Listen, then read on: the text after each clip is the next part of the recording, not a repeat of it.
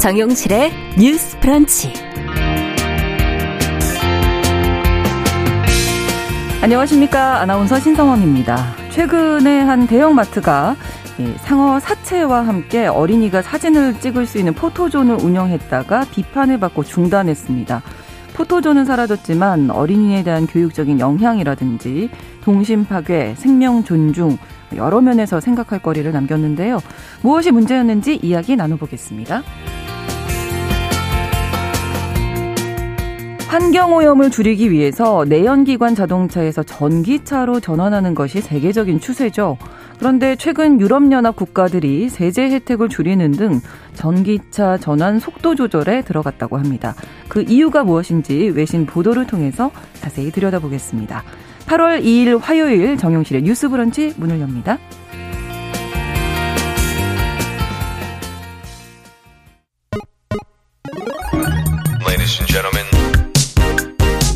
새로운 시각으로 세상을 봅니다. 정용실의 뉴스 브런치 뉴스픽. 네, 이번 한 주 휴가를 떠난 정용실 아나운서 대신해서 여러분과 함께하고 있는 아나운서 신성원입니다.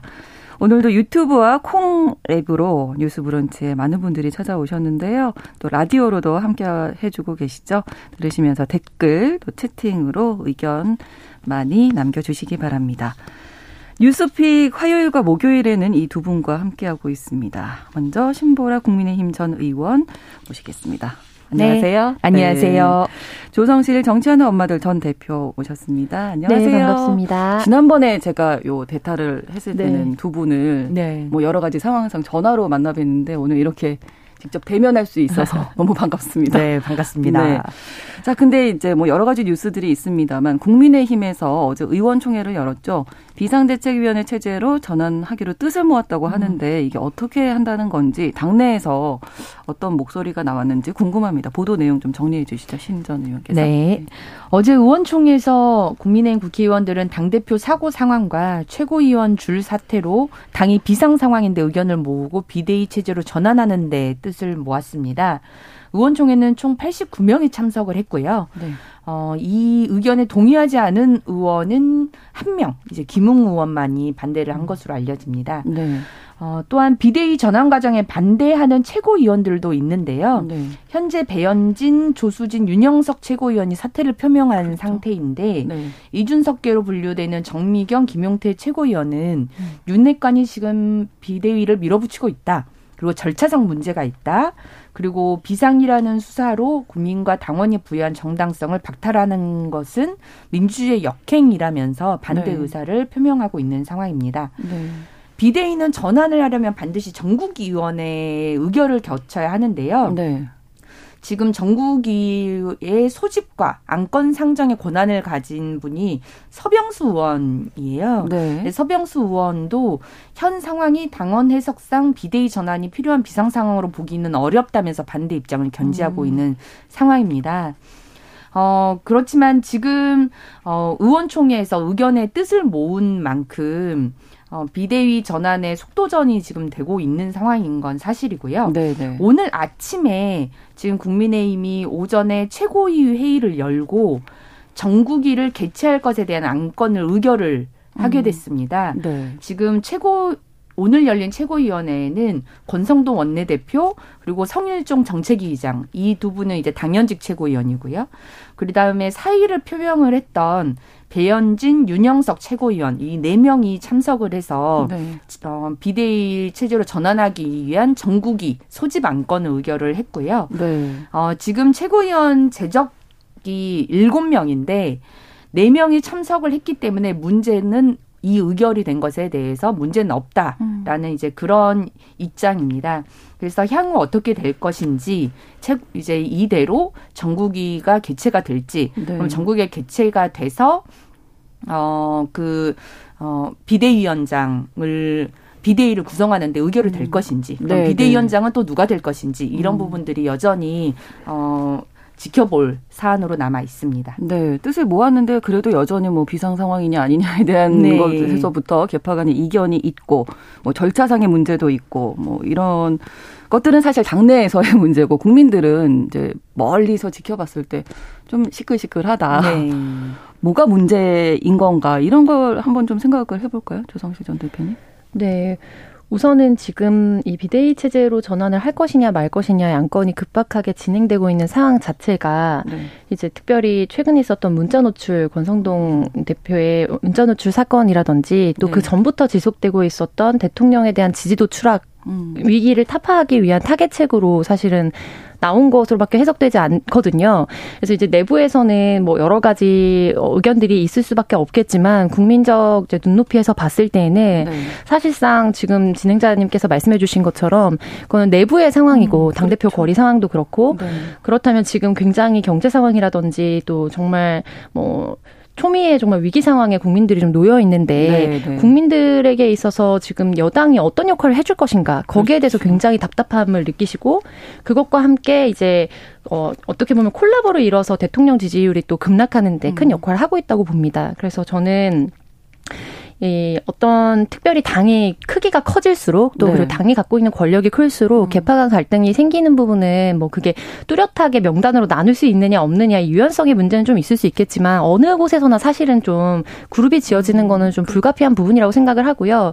그런 게 때로는 또 균형 있게 서로 음. 간의 의견을 좀 조율하는 역할도 하긴 하거든요. 근데 네. 지금은 네. 굉장히 심각한 상황이잖아요. 근데 이런 위기 상황에 어 이게 근거로 작용할 수 있도록 당원 당규가 있는 겁니다. 근데 이제 최고 최고위 에서 아무리 여러 가지 어떻게 보면 의사결정의 기준에 맞춰서 의결을 음. 했다고 하더라도 네. 이제 전국의 의장이 당원 당규상 이게 근거가 부족하다고 좀 보고 있고 음. 또 여러 면에서 국민들이 봤을 때에도 이것이 그래서 만약에 비대위로 전환이 됐을 때 정말 효과적인 대책이 있을 것인가 생각했을 때도 저는 사실 개인적으로 굉장히 난망하다고 보거든요. 음. 왜냐하면 이 사안의 핵심은 이제 선거 때부터도 어떻게 보면 암초처럼 이게 계속 있었던 문제인데 이른바 핵관이라고 불리는 핵심 관계자를 둘러싼 권력 다툼의 이전 투구와 같은 느낌 느낌으로 국민들에게 보이고 있습니다. 그러면 핵관의 문제를 어떻게 해결할 것인가가 해결되지 않고 이게 핵심 쟁점으로 도마 위에 오르지 않는 한 그렇죠. 어떤 사람이 비대위원장으로 온다고 하더라도 이 문제는 해결될 수 없습니다. 그 전에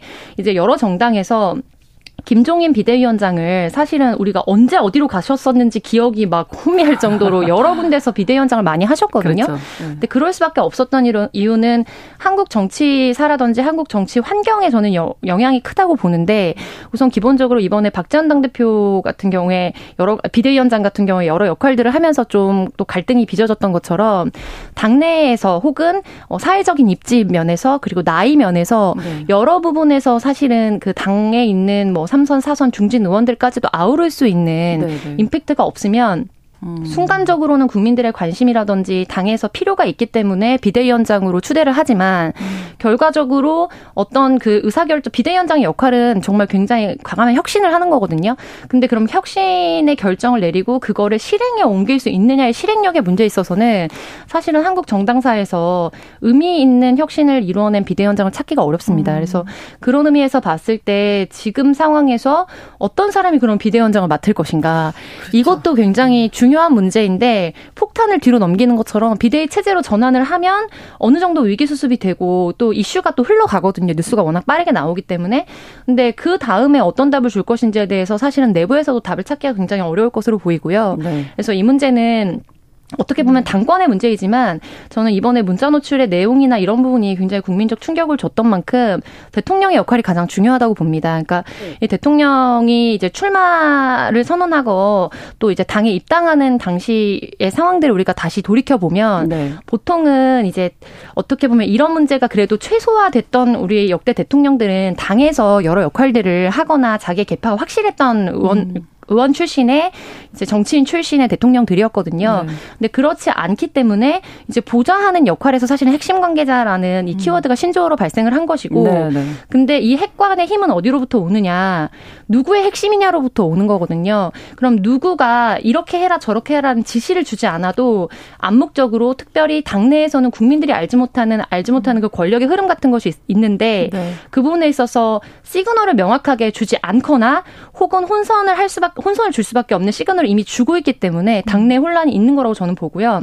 그 부분에 있어서 대통령이 과감하게 이 부분에 대해서 정말 국민에게 하등에 도움이 되지 않기 때문에 과감한 혁신을 할 것을 주문하고 네. 한발 떨어져서 본인의 핵심 관계자로서의 어떤 역할이나 잡음을 일으키는 사람에 대해서는 과감하게 떨쳐내겠다라는 음. 의지를 보여주지 않는 한이 네. 부분에 있어서는 어떤 비대위 체제로 간다고 하더라도 저는 답은 없을 거라고 봅니다. 정말 핵심적인 문제에 접근을 해야 된다. 네. 이런 지적을 해주셨는데 신부라 전 의원님께서 계속 다 듣고 계셨어요. 네. 네. 어, 저는 지금 현재 어, 취임, 대통령 취임 100일도 안 되는 음. 지금 이 상황에서 지지율이 20%대까지 폭락한 것 그 자체가 위기의 방증이다라는 음. 걸 보여주는 것 같고요. 그 부분에 대한 책임이, 네. 어, 대통령도, 대통령실도, 그다음에 여당도 자유로울 수 없다. 공동의 네. 책임이다라는 생각이 듭니다. 그리고 그 폭락의 원인이 어디에 있느냐, 근본적인 원인이 그것 또한 실은 당정 내 주도권 다툼 네. 그리고 리더의 구설수 이 두 가지로 압축이 저는 되는 것 같아요. 보면 대선 기간 때부터 시작해서 실은 정부 여당이 늘 하나가 되지 못했고요. 네.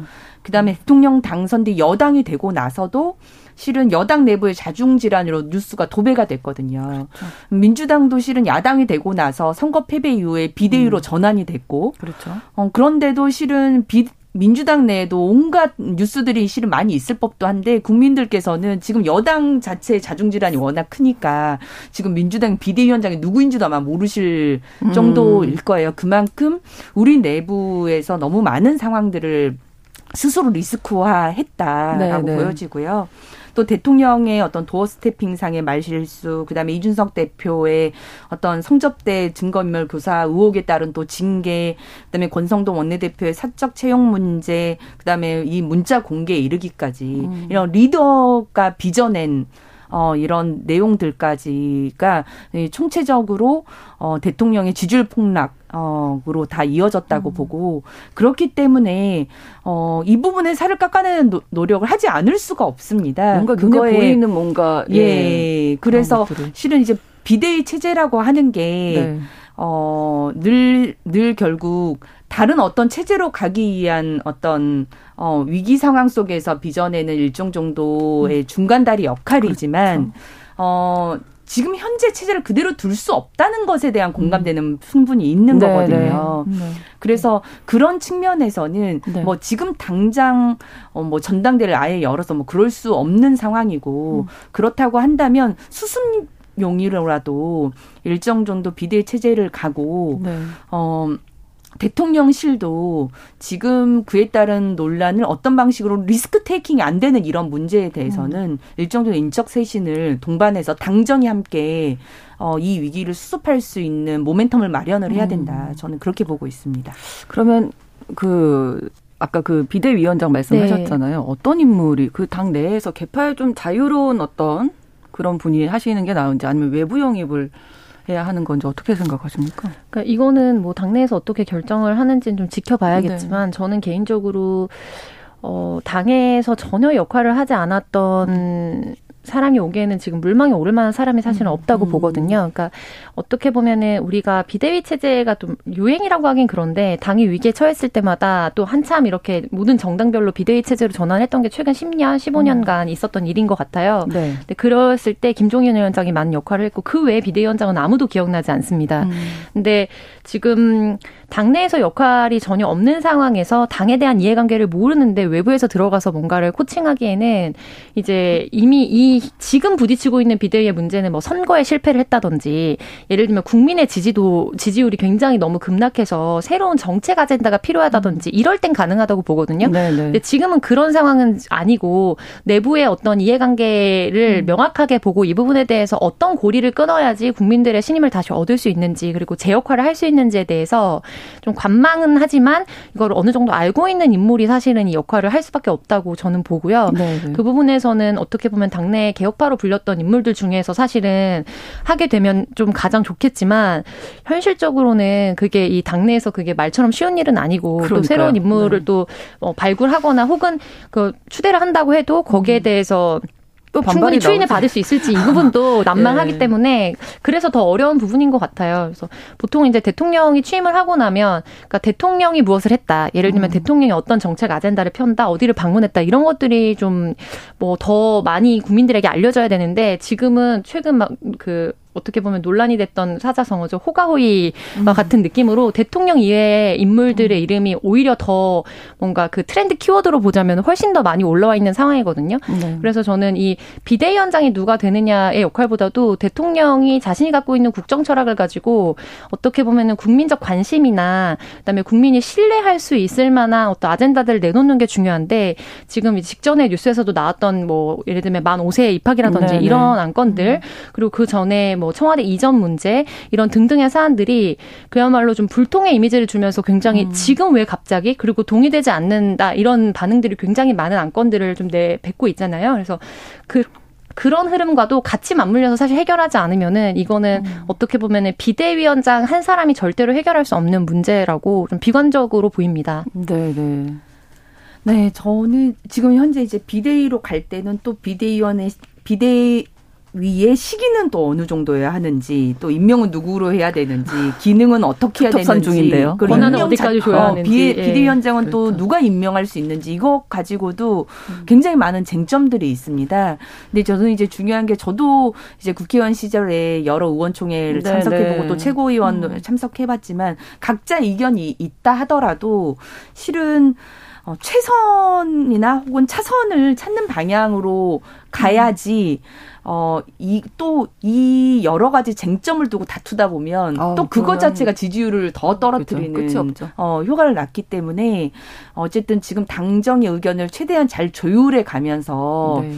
다, 다른 시너지를 낼 수 있는 방안을 찾을 사람 음. 어, 그런 분이 비대위원장을 하기에 좀 적합하지 않을까라는 생각이 듭니다. 네. 그래서 뭐 그게 당 내에 있을 수도 있고 당 외에도 있을 수는 음. 있겠지만 음.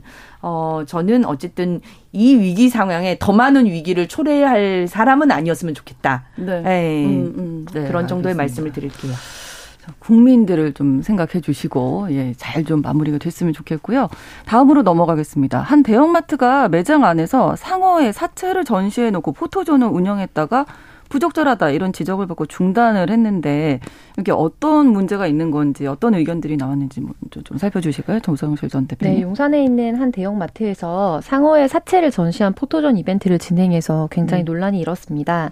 그래서 이 상어 포토존이라고 알려져 있는 이 공간에 가면 상어의 네. 커다란 사체가 있고, 어. 근데 이제 그러니까 단순히 판매하는 예를 들면은 그 어류로서 놓여진 것이 아니라 네. 거기에 이벤트 코너를 만들어서 음. 어떻게 사진을 상어와 잘 찍을 수 있는 있는지 네. 그리고 최근에 굉장히 어린이들에게 좀 유행을 하는 상어 캐릭터를 네. 같이 그려놔서 어린이들이 특별히 같이 참여해서 사진을 찍도록 좀 유도하는 이벤트를 진행을 했습니다. 그래서 네.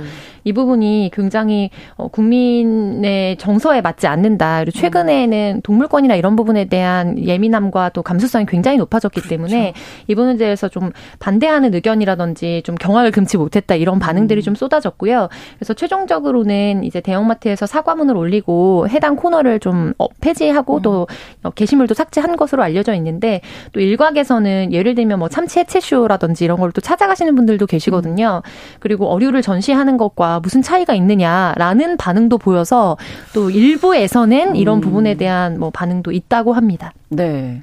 어떻게 보셨어요? 어, 저는 그 사진을 봤, 네, 네, 봤어요. 네, 그 용산점에 진행하고 있, 었다던 네. 근데 저는 아 이렇게 어떻게 몰상식하고 이렇게 음. 끔찍한 이벤트를 기획을 했을까? 네. 그걸 기획한 사람도 문제고 그걸 승인한 사람도 정말 문제다라는 생각이 좀 들었습니다. 왜냐하면 네. 죽은 사과가 이렇게 눈은 또 음. 뜨고 있고 막 피는 옆에서 막 계속 막 아이고. 흘리고 있고요. 그리고 음. 또 그걸 아이들한테 상어 인형 사과 상어 인형 모자를 쓰고 네. 옆에서 촬영을 하는 네, 네. 이벤트를 하고 또 요리 용도도 좀 쓰여 있는데 상어 고기를 토막 내서 소금 간을 한다 뭐 이런 표현이 그냥 아. 쓰여 있어요. 음. 근데 저는 물론 이제 어물전 같은 데 가면 뭐 참치도 해체되어 있고 뭐 고, 네. 고등어도 토막 내서 뭐 당연히 뭐 생선들 다 그렇게 뭐, 먹으니까. 네, 네. 뭐 상어 같은 생선을 보는 게 뭐 흔한 풍 엄청 음. 큰 생선들을 보는 게 흔한 풍경이긴 하지만 그 모습을 두고 아이들을 옆에서 사진을 찍게 하거나 음. 그걸 그 모습을 좋은 모습으로 포장하지는 아. 않잖아요. 그렇죠. 그러니까 음. 그거를 홍보에 동원할 것과 음. 절대 그 동원하지 말아야 할 것들이 있다는 것쯤은 기본적인 어떤 국민적 상식이나 네. 어, 그런 부분들로 공감대가 있다고 생각하는데 음. 그거가 너무 배치된 행위였다라고 음. 보고요. 그래서 네. 그거를 뭐 상 뭐지 참치도 히치쇼도 하는데 이게 뭐가 문제냐? 음, 음. 저는 그렇게 비유를 할 만한 성격은 아니다라고 네, 네. 생각을 하고요. 어 그 용산점 측에서는 고객에게 새로운 경험을 제공하고자 했다. 그다음에 뭐 이색 어종인 상어를 전시하고 포토존을 운영을 했다라고 하는데 네. 이색 어종인 상어를 뭔가 전시를 하고 네. 뭐 새로운 경험을 주고 그거는 그 아쿠아리움 같은 데서 하는 행위이고요. 네. 네. 이마트에서 이런 아. 곳에서 할 행위는 아니다. 네. 그 점을 다시 좀 상기를 해야 될 것 같습니다. 저는 뭐 가보지도 않았고 사진도 사실 지금 못 네. 봤는데 얼핏 생각에 아이들이 좋아하는 상어 캐릭터와 네. 실제 상어는 네. 귀엽지 않잖아요. 아, 네. 그럼요. 이게 그렇게 같이 있어도 되나? 아이들이 좀 네. 혼동 있지 않을까? 이런 생각이 네, 얼핏 드네요. 네. 좀 괴이한 네. 조합, 조합이고요. 저는 사진이랑 이제 관련 기사를 예. 서치하면서 굉장히 좀 그 이 기획을 최종적으로 승인하기까지도 그렇지만 전시했을 때 주변에서 여기에 대해서 아무도 클레임하지 않고 음. 최종적으로 이제 어떻게 보면 그 대중에게 노출이 됐다는 네. 것 자체가 좀 깜짝 놀랐고요. 음. 그리고 왜 이 참치 채쇼나 이런 얘기가 나왔을지를 제가 좀 검색을 해보니까 네네. 네. 이제 2022년도 3월에 이제 근처에 있는 양재점의 다른 어떤 대형 마트에서 네. 참치 해체쇼를 참치데이 기념으로 하면서 참치회도 또 판매하는 그런 이벤트를 진행을 한 적이 아, 있더라고요. 참치데이가 있어요. 네, 그래서 아. 이제 아마 아마도 이거는 제 음. 추측이지만 음. 이제 이런 것들이 구, 국민들이 음. 또 관심을 가지고 찾아오는 게 있다라고 음. 판단을 하고 마케팅적인 차원에서 음. 접근을 했던 것 같은데 우선 저는 참치 해체쇼 같은 경우에 예를 들면 뭐 일본이라든지 이렇게 유명하게 하는 뭐 업체들도 있고 유튜브에 그런 영상들도 예, 있잖아요. 예. 근데 이거를 좋아하시는 분들도 있겠지만 이제 점차적으로 전 세계적인 정서 자체가 이제 생물에 대해서 이런 것들을 쇼로 진행하는 거에 대해서는 거부감이 높아지고 있는 건 너무 당연한 추세이고 음. 그렇기 때문에 이 해체쇼도 하는데 이건 왜 못하냐라고 하는 건 좀 억지라고 생각을 하고요.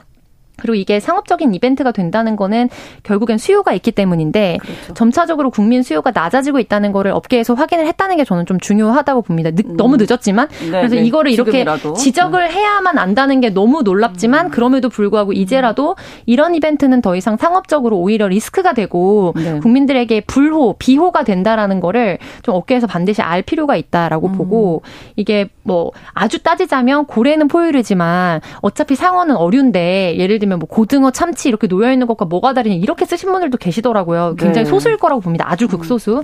근데 이게 국민적으로 봤을 때 보통 이 대형 어류 같은 경우에 그리고 특히 고래류라고 아이들의 입장에서는 같이 통칭되기 때문에 네, 네, 네. 이게 갖게 되는 정서적인 친밀감이라는 거는 훨씬 음. 더 다르고 그리고 우리가 뭐 수족관의 대형 물고기나 이렇게 계속해서 오랫동안 장기간 머무르게 해서 음. 거기에서 받는 스트레스라든지 그렇죠. 자연으로 돌려보내야 된다는 캠페인을 하고 있고 거기에 점점 공 감하는 국민들이 늘고 있다는 것 네, 네. 이것이 우리 현 시대의 국민적 감수성이라는 것을 좀 자각할 필요가 있을 것 같습니다. 네, 생명 존중이라는 가치도 우리가 아이의 네. 아이들에게 가르쳐야 할 분명한 가치이니까요. 좀 기억을 하셨으면 좋겠고 뭐 또 덧붙이실 내용 있으신가요? 네, 어, 물론 이제 사과를 하기는 했는데 뭐 이런 측면에서 어 이런 어, 이벤트는 이제 또 지향을 또 하고 또 동물 존중권 이제 얘기를 하셨는데 어, 요새도 어, 대한민국 안에서도 네. 여전히 이제 동물권 존중의 방향에 대해서 전 세계적인 방향보다는 좀 부족한 부분들이 음. 좀 있는 것 같아요. 뭐 교육적인 면이나 뭐 전시 그런 문제들도 그렇고 그래서 음. 조금 더 확대해서 그런 어 부분들에 대해서도 건설적인 논의가 좀 같이 있으면 좋겠다라는 생각도 듭니다. 아무튼 네. 이런 이벤트를 기획했다는 것 자체가 어 저는 네. 좀 어 내용을 보고서도 굉장히 황당했지만 네. 아이들에게 있어서는 오히려 그 모습 자체가 엄청 섬뜩 끔찍한 기억으로 남을 수도 있겠다라는 네. 우려감이 많이 들었습니다. 네. 네. 알겠습니다. 오늘 어, 두 가지 이야기 국민의힘 비상대책위원회 체제로 전환하는 거 그리고 대형마트 상하사채 전시 이 이야기까지 나눠봤습니다. 뉴스픽 조성실 정치하는 엄마들 전 대표 신보라 국민의힘 전 의원 두 분과 함께했습니다. 고맙습니다. 네, 감사합니다. 정영실의 뉴스브런치 1부 마치고 바로 2부로 돌아옵니다. 11시 30분부터 일부 지역국에서는 해당 지역 방송 보내드립니다.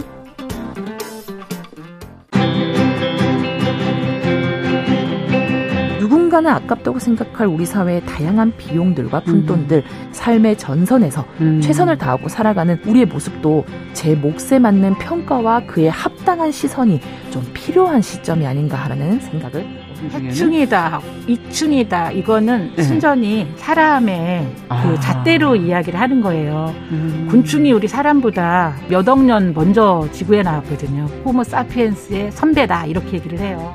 남성의 입장에서 여성의 입장을 이해하는 사람인 거죠. 그래서 사실 이 역지사지의 태도가 한국 사회로 지금 필요한 것이 아닌가 그런 생각이 들고요. 세상을 보는 따뜻한 시선. 정용실의 뉴스 브런치. 뉴스 브런치 2부 시작했습니다. 시인의 눈으로 뉴스와 세상을 보는 시간이죠. 시시한가 방수진 시인과 함께 하겠습니다. 어서 오세요. 네, 안녕하십니까. 자, 오늘은 또 어떤 뉴스 준비되어 있을까요? 네, 그 요즘 식당이나 마트 가 보면 스스로 계산하는 키오스크, 무인 계산기 네. 많이 보셨을 겁니다. 이런 최근 무인화 흐름을 취재한 르포 기사가 있어서 하나 가져봤는데요. 네. 아시아 경제 기사입니다.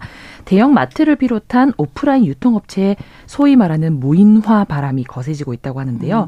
음. 코로나19 영향도 있고 내년도 최저임금 인상에 맞춰서 인건비를 줄이기 위해서 업체들이 아. 소위 말하는 비대면 거래를 더 확대할 전망이라고 하는 거죠. 네. 그러니까 소량만 구매하는 1인 가구가 늘어난 것도 이제 무인 결제기기 도입에 음. 불을 붙인 상황이고요. 네. 최근 발표된 통계청의 2020년 기준 경제 총조사 결과에 따르면 이 소매업, 숙박업, 음식, 주점업 등 세 개 업종의 무인 결제기기 도입 사업체 수가 이제 3만 개에 이르고 음. 있습니다.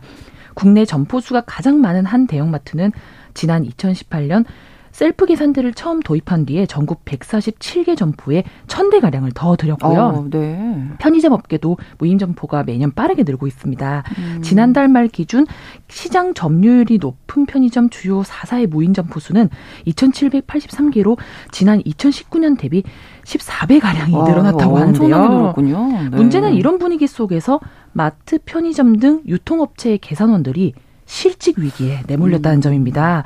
셀프 계산대가 많아지면서 계산원들은 언제든 내가 음. 실직할 수 있다라는 위기감을 그렇죠. 느낀다고 하는데요. 실제 수치로도 드러납니다. 지난 22일 김영 부산대학교 사회학과 교수가 발표한 연구 결과에 따르면 네. 2015년부터 6년간 대형마트 상위 3사의 직접 고용 노동자는 전국적으로 12,801명이 감소했다고 하는데요. 김 음. 교수는 이렇게 된 배경에서 셀프 계산대와 전자가격표 등 디지털 기술 도입이 그 어떤 요인에 있다라고 설명을 했고요. 네. 이런 실직 우려 말고도 현장에서 발생하는 문제 또한 있습니다. 셀프 계산대가 늘어나는 만큼 이제 인력은 줄었는데 네. 남아 있는 소수의 인력이 이제 일반 계산대 일도 하고 셀프 계산대 앞에서 헤매는 분들조차 챙겨야 된다는 상황인 아, 거죠. 맞아요. 저도 좀 헤맸었거든요. 헤매면 누군가가 와서 또 어, 도와줘야 예, 예. 아, 이렇게 하시라고. 네. 네. 그러면 셀프 계산대 아. 한 대를 사람 한 명으로 치고 인력을 줄이면 어. 안 된다라는 비판도 나오고 어, 일을 더 하셔야 되는 네, 거예요. 오히려 일이 더 네, 네. 많아지는 상황이 아. 되는 거죠. 그렇군요.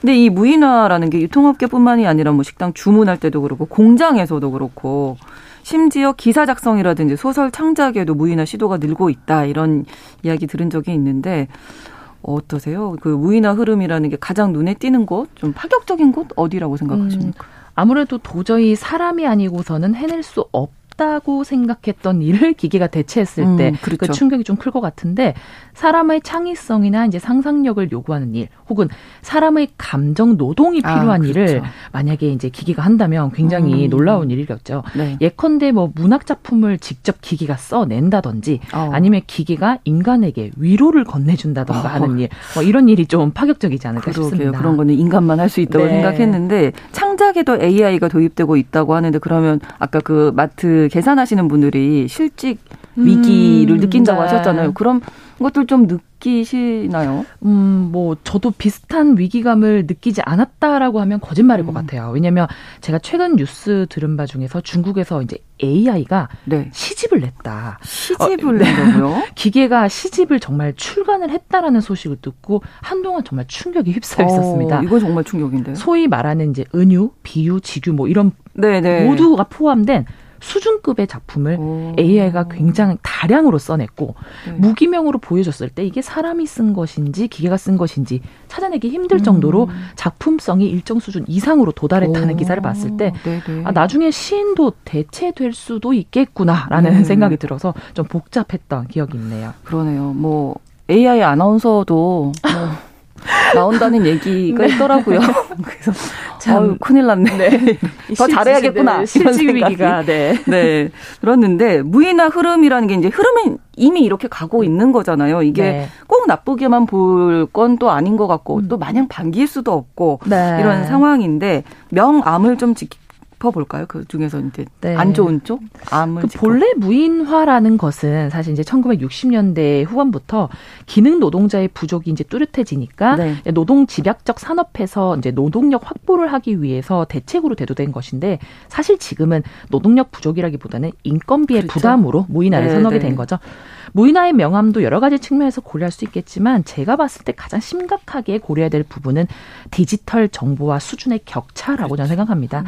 소위 말하는 사회적 약자나 아니면 디지털 정보화 수준이 조금 이제 낮은 계층들을 음. 보완하는 마련책이 좀 필요할 것 같은데요. 네. 모든 시도나 혁신에는 사실 낙오되고 소외되는 이가 있기 마련이잖아요. 네. 2019년 디지털 정보 격차 실태 조사에 따르면 정말 고령층의 디지털 정보화 수준이 일반 국민 대비에 64.3%밖에 되지 않았다고 음. 해요. 네. 어, 저도 실제로 키오스크 활용하다가 네. 할머님들, 음. 할아버님들 직접 이렇게 막 어, 우왕좌왕 하시는 모습 볼 때도 저도 많이 도와드리고 네, 있었었는데 네. 이제는 은행 업무 기차, 음. 고속버스, 뭐 교통편의 승차권 구입부터 정말 카페 식당에서부터 이제 장벽에 부딪힐 수밖에 없을 것 같아요. 그렇죠. 네. 이럴 때 우리 사회가 먼저 좀 풀어야 될 숙제가 요게 음. 있지 않나 생각 들고 또 하나는 이제 키가 작은 어린이라든지 네, 네. 혹은 몸이 불편하거나 좀 휠체어를 그렇죠. 탄 장애인을 위해서 이 기기 높이를 좀 낮추거나 음. 아니면 발 받침대를 설치하는 것 등의 좀 디지털 소외 현상을 줄여갈 수 있는 실질적인 방안도 음. 모색되어야 되지 않을까라는 생각이 듭니다. 네. 그러면 무인화의 좋은 점, 무인화의 흐름이 이렇게 네. 빨라질 수밖에 없는 이유도 한번 네. 생각해 볼까요? 사실 뭐 명암 중에 암만 있는 것은 아니고요. 그렇죠. 분명히 명 좋은 면도 있습니다. 네. 최근 이제 패스트푸드점이나 카페, 뭐 식당, 영화관, 은행 정말 따질 것 없이 무인기가 점차 늘어날 수 있는 걸 정말 체감하는 상황인데요. 음. 그 중에서 이제 요즘 무인 매장에 가장 관심이 높은 곳이 편의점. 이라고 그렇죠. 합니다. 네. 근데 이 편의점에서 가장 이 무인 매장이 늘어나는 이유를 꼽자면 네. 4차 산업 혁명의 흐름과 최저 임금의 이슈가 음. 맞물렸다라고 보는데요. 처음에는 뭐 이렇게 어, 구매를 기계를 통해서 하는 거에 어색했지만 지금은 누구나 몇 번 누르면 해결되는 음. 방식에 오히려 편안함을 느끼게 되고 특히 음. 여성분들은 네네. 네. 여성용품을 살 때 이제 남자 음. 직원과 대면하는 것이 조금, 네. 조금 그런 네. 부분이 있다라고 했는데 음. 그게 없으니까 굉장히 음. 편하다 이런 말도 있고요. 네. 편의점과 더불어서 휴대폰 매장도 무인화 바람이 불었다고 해요. 어, 그래요? 왜냐면 최근에 휴대폰 매장에서 네. 고액의 요금제와 불필요한 서비스를 아. 막 가입을 예, 시키는 네, 이거 해야 이제 전체적으로 금액이 낮아진다. 네, 네, 그래서 그 얘기를 듣고 했더니 사실은 좀 손해였다. 뭐 맞아요. 이런 소위 어. 말하는 호구 고객의 이제 어, 합성을 호갱, 예, 호갱의 피해 사회가 적지 않게 발생됐기 때문에 예. 오히려 무인 매장을 하면 음. 이런 피해가 좀 줄어들 음, 수 내가 있다. 필요한 것만 긍정적으로 네, 볼수 있죠. 네. 하지만 이제 이 최, 최근 2019년도 최저임금이 올해보다 이제 10.9% 오른 시간당 8,350원을 결정되면서 네. 소위 편의점 프랜차이즈 업체는 이 인건비 부담이 음. 굉장히 커졌습니다. 그래서 이런 부분을 어쩔 수 없이 받아들이긴 하지만 우리 사회에 이제 명함이 분명히 존재하는 것이고요. 네. 또한 코로나 19로 인해서 대면보다 비대면 생활이 더 익숙해지고 또한 그것이 더 이제 코로나19로부터 안전하다고 느끼게 되면서 음. 사실상 이 무인화 바람이 4차 산업혁명의 이제 흐름 그리고 최저임금의 이슈와 함께 더불어서 이제 세 가지 요점이 굉장히 강해지면서 이 바람이 급속하게 진행된 네. 게 아닌가라는 생각이 듭니다.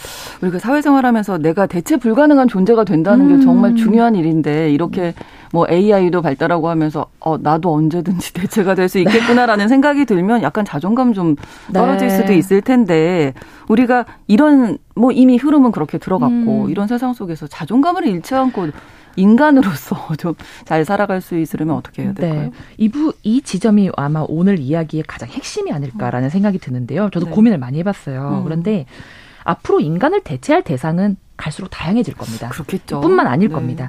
인간 자체를 대신할 수는 없더라도 인간의 음. 기능, 그렇죠. 인간의 노동, 인간의 감정, 즉 인간을 구성하고 있는 다양한 조각의 기술은 계속 발전하고 등장할 겁니다. 음. 하지만 그들이 대체하는 것이 나의 조각이자 일부분이지 네. 수많은 장기와 감정과 이성과 운동력 등이 모이고 연동돼서 종합적으로 활동하는 음. 이 인간 나 자체를 대신할 수 있는 기술과 기계는 음. 아니지 않습니까? 그래서 어떤 분들은 어떤 전문가들은 너무 걱정할 필요 없다 음. 이런 말씀도 하기는 하시더라고요. 그럼요. 네, 네. 인간이라는 자체는 나 자신의 것이고 이건 누구나 네. 대체할 수 없는 음. 가치고요. 그 제가 이걸 예술을 들어서 간단하게 설명을 드리고 싶었어요. 네.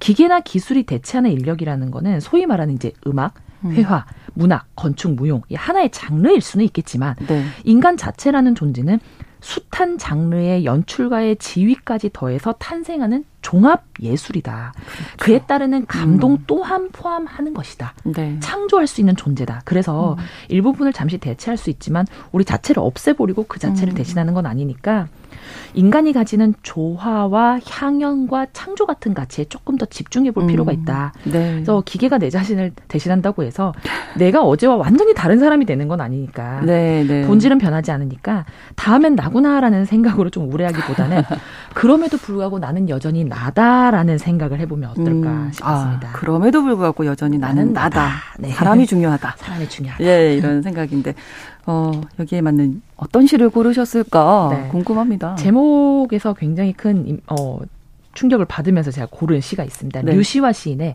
나는 이따금 나를 보며 경이로워한다. 라는 제목의 시인데요. 예, 예. 일부 낭독을 드리고 마저 말씀 나누도록 하겠습니다. 네.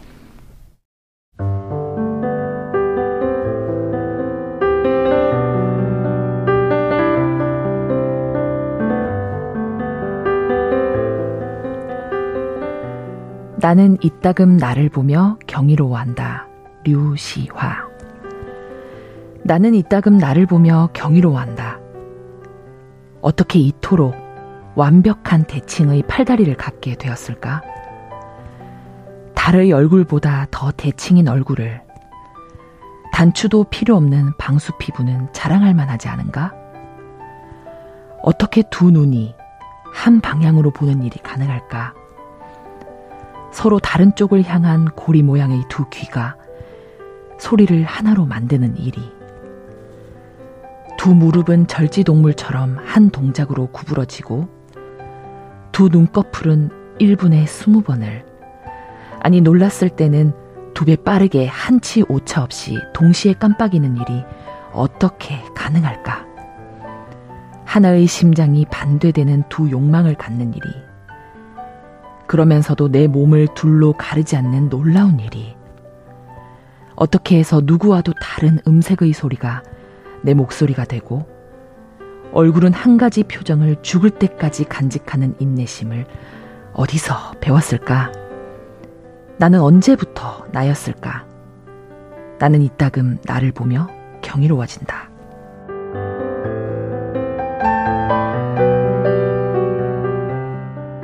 네, 어우 이 시 들으니까 나를 좀 이렇게 쓰담쓰담 네. 나 정말 아우, 대단하구나. 대단한 존재구나 네, 이런, 생각이, 이런 생각이 드네요. 네, 네. 네, 기계와 기술이 대체하는 것은 인간의 아주 사소한 부분일 뿐 본질 음. 바뀌지 않는다고 말씀드렸는데요. 네. 유시아 시인도 말하고 있습니다. 인간은 인간 그 자체로서 너무나 경이로운 존재라고요.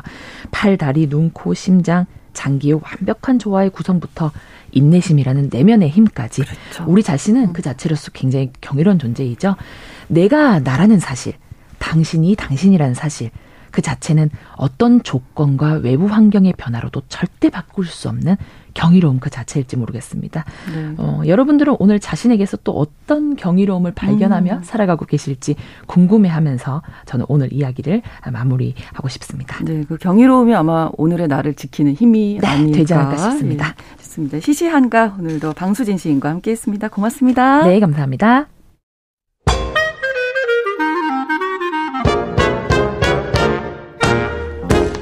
모두가 행복한 미래 정용실의 뉴스 브런치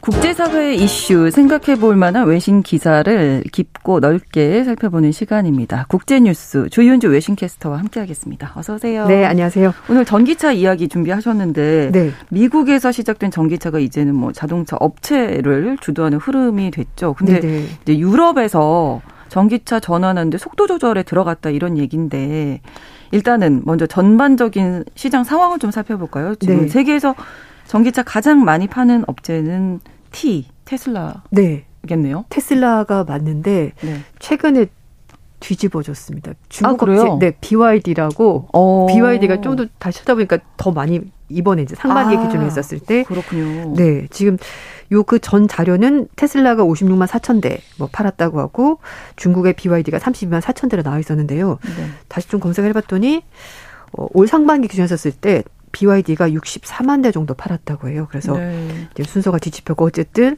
그래도 뭐 우리가 알기로는 세계 1위 자동차 전기 자동차로 테슬라. 음. 우리나라도 사실 순위가 뒤집혔어요. 테슬라가 어. 아. 가장 많이 팔렸는데 현대차가 이제 더 많이 팔리기 시작하고 있습니다. 그렇군요. 네. 예. 어, 그리고 이제 3위가 중국의 소형 자동차인 홍광미니를 만들고 있는 상하이 GM 우링. 이 회사는요. 네. 상하이 자동차, 미국의 GM, GM, 그리고 광시 자동차 이게 세 개가 합쳐진 음. 합자 회사입니다. 네, 그리고 어, 특히 이제 BYD가 작년에 4위였는데 1년 만에 이렇게 순위가 오. 엄청 올라왔습니다. 예. 폭스바겐도 제치고 이제 2위까지 올라오게 된 건데 어, BYD 같은 경우에는 뭐 하이툰 또는 위안 플러스 같은 좀 전기 자동차 치고는 좀 저렴한 우리 돈으로 네. 한 2천만 원에서 4천만 원 안 되는 그런 음. 모델들을 선보이면서 1년 사이에 판매량이 거의 4배 가까이 늘어나게 된 겁니다. 네. 글로벌 전기차 판매 상위 20개 기업 중에서 무려 12곳이 중국, 중국 기업. 네. 그래서 뭐 25년에 설립된 그 신흥 전기차 기업인 림모터 이런 회사도 5만 대를 팔면서 17위에 이름을 올리면서 음. 중국 업체들의 약진 굉장히 뛰어납니다. 네. 반면에 사실 일본은 전기차로 넘어가는데 좀 실패한 케이스라고 할 수가 있는데요. 음. 일본은 좀 하이브리드 차량에 집중하면서 네. 이제 이게 좀 하이브리드 차량을 좀 오래 탈 거라고 생각을 했었던 것 같아요. 근데 이게 사람들이 그 기간이 좀 짧아지고 바로 그렇죠. 전기차로 전기차가 워낙 각광을 받고 있다 네. 보니까 또 한때 또 우리나라 하이브리드가 좀 인기가 있긴 맞아요, 맞아요. 지금은 또 이게 약간 유행이 지나가면서 아. 이제 전기차로 넘어가게 됐습니다. 그리고 예. 그래서 우리나라 현대 기아차가 전체 시장에서는 5위 다섯 번째로 음. 많이 파는 회사가 됐고요. 네.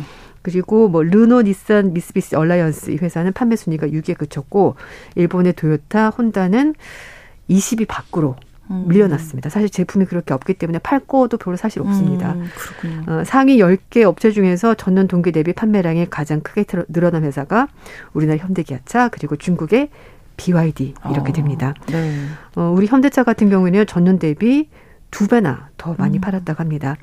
니온 계좌 신문은 현대차와 기아차가 올해 초 미국과 유럽 시장에서 아이오닉 5, EV6를 출시했고 어, 두 모델 모두가 미국에서 각각 100만 아, 만대 이상 팔리면서 네. 굉장히 좋은 평가를 받고 있다 이렇게 소개했습니다. 전체적으로 시장 점유율 전기 자동차 네. 시장 점유율이 뭐 중국, 미국, 우리나라 뭐 이렇게 흘러가고 있는데 맞습니다. 유럽 자동차 업체 순위에 있나요? 지금? 여기는 소개가 안 되어 있는데요. 그러네요. 사실 뭐 네. 이렇다 할 만한 어... 순위가 안 됩니다. 네, 예, 네. 뭐 요즘 우리나라에서 뭐 비사, 뭐 네. N사 이렇게 이제 출시를 하긴 하는데 네. 최근 일이고요, 그거는. 아, 그렇군요.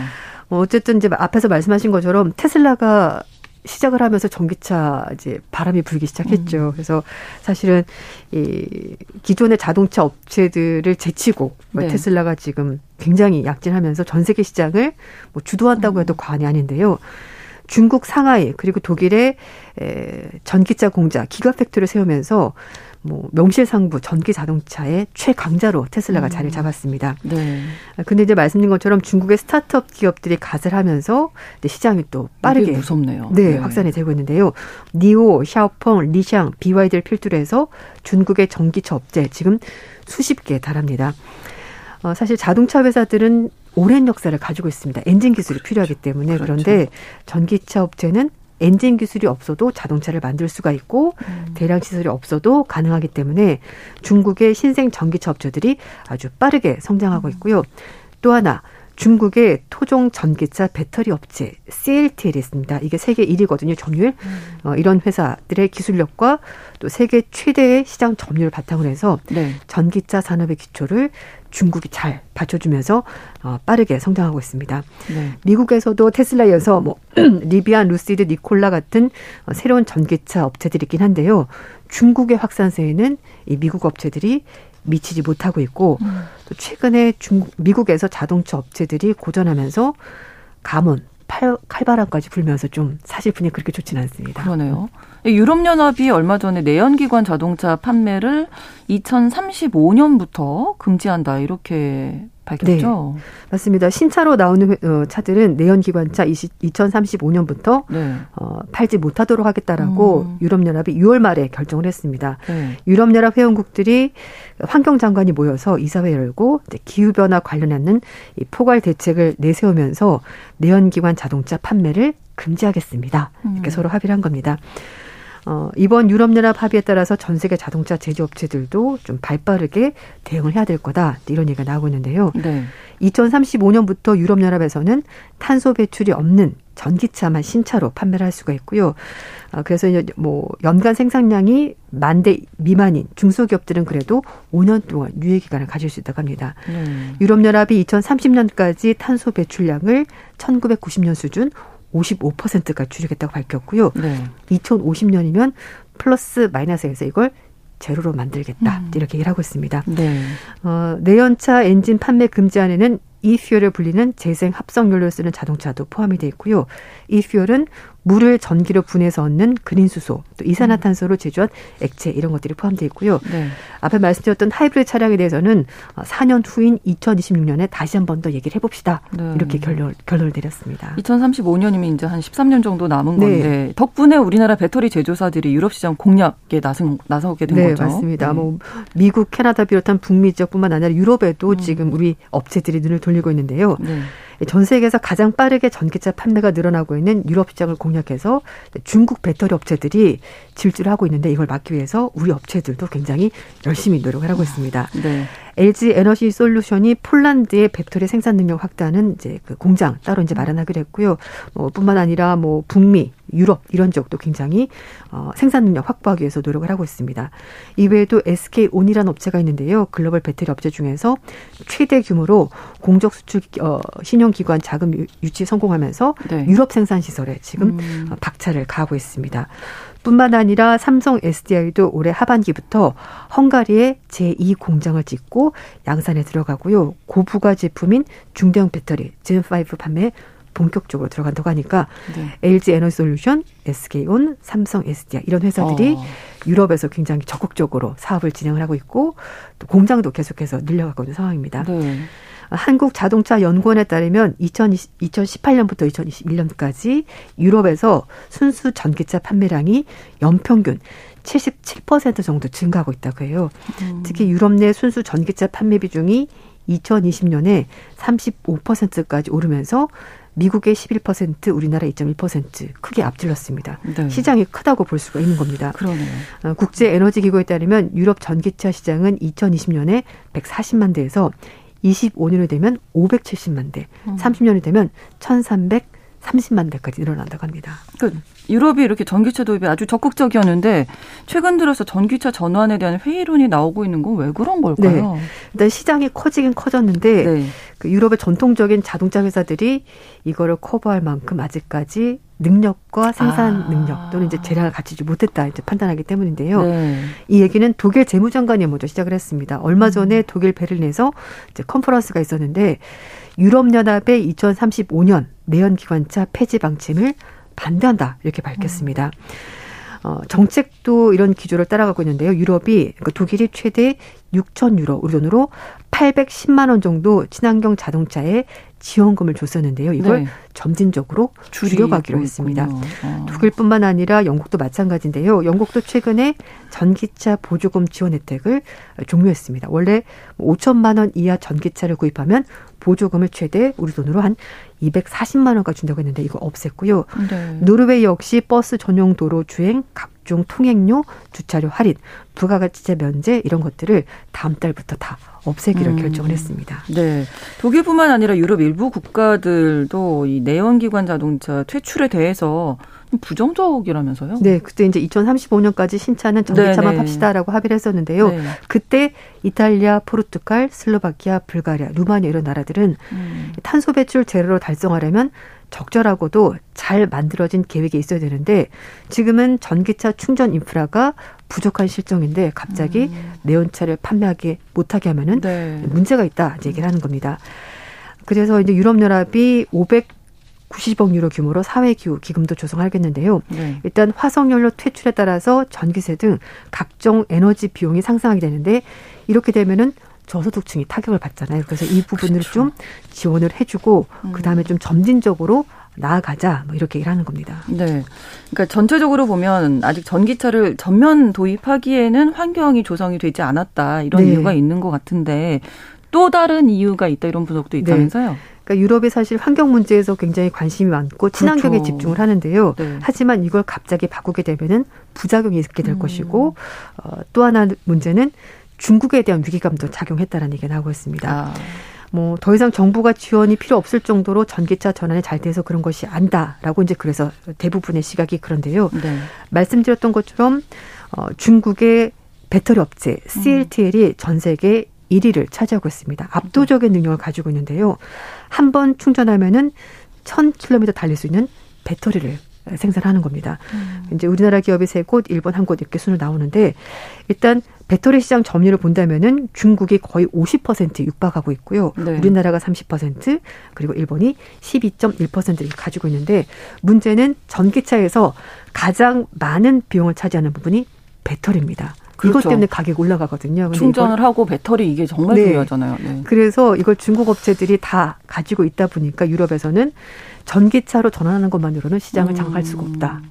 어떻게 보면은 중국 업체 측에 시장을 내주는 꼴이 되기 때문에 네. 이걸 좀 속도를 조절해야 되는 것 아니냐라고 음. 판단한 것 같습니다. 전체적으로는 유럽 의 어떤 자동차 업체를 보호하기 네네. 위한 게 아닌가 이런 생각도 맞습니다. 듭니다. 소식 여기까지 듣겠습니다. 국제뉴스 조현주 외신캐스터와 함께 했습니다. 고맙습니다. 네, 감사합니다. 정용실의 뉴스 브런치 8월 2일 화요일 순서 마치고요. 저는 내일 오전 11시 5분에 다시 찾아오겠습니다. 고맙습니다.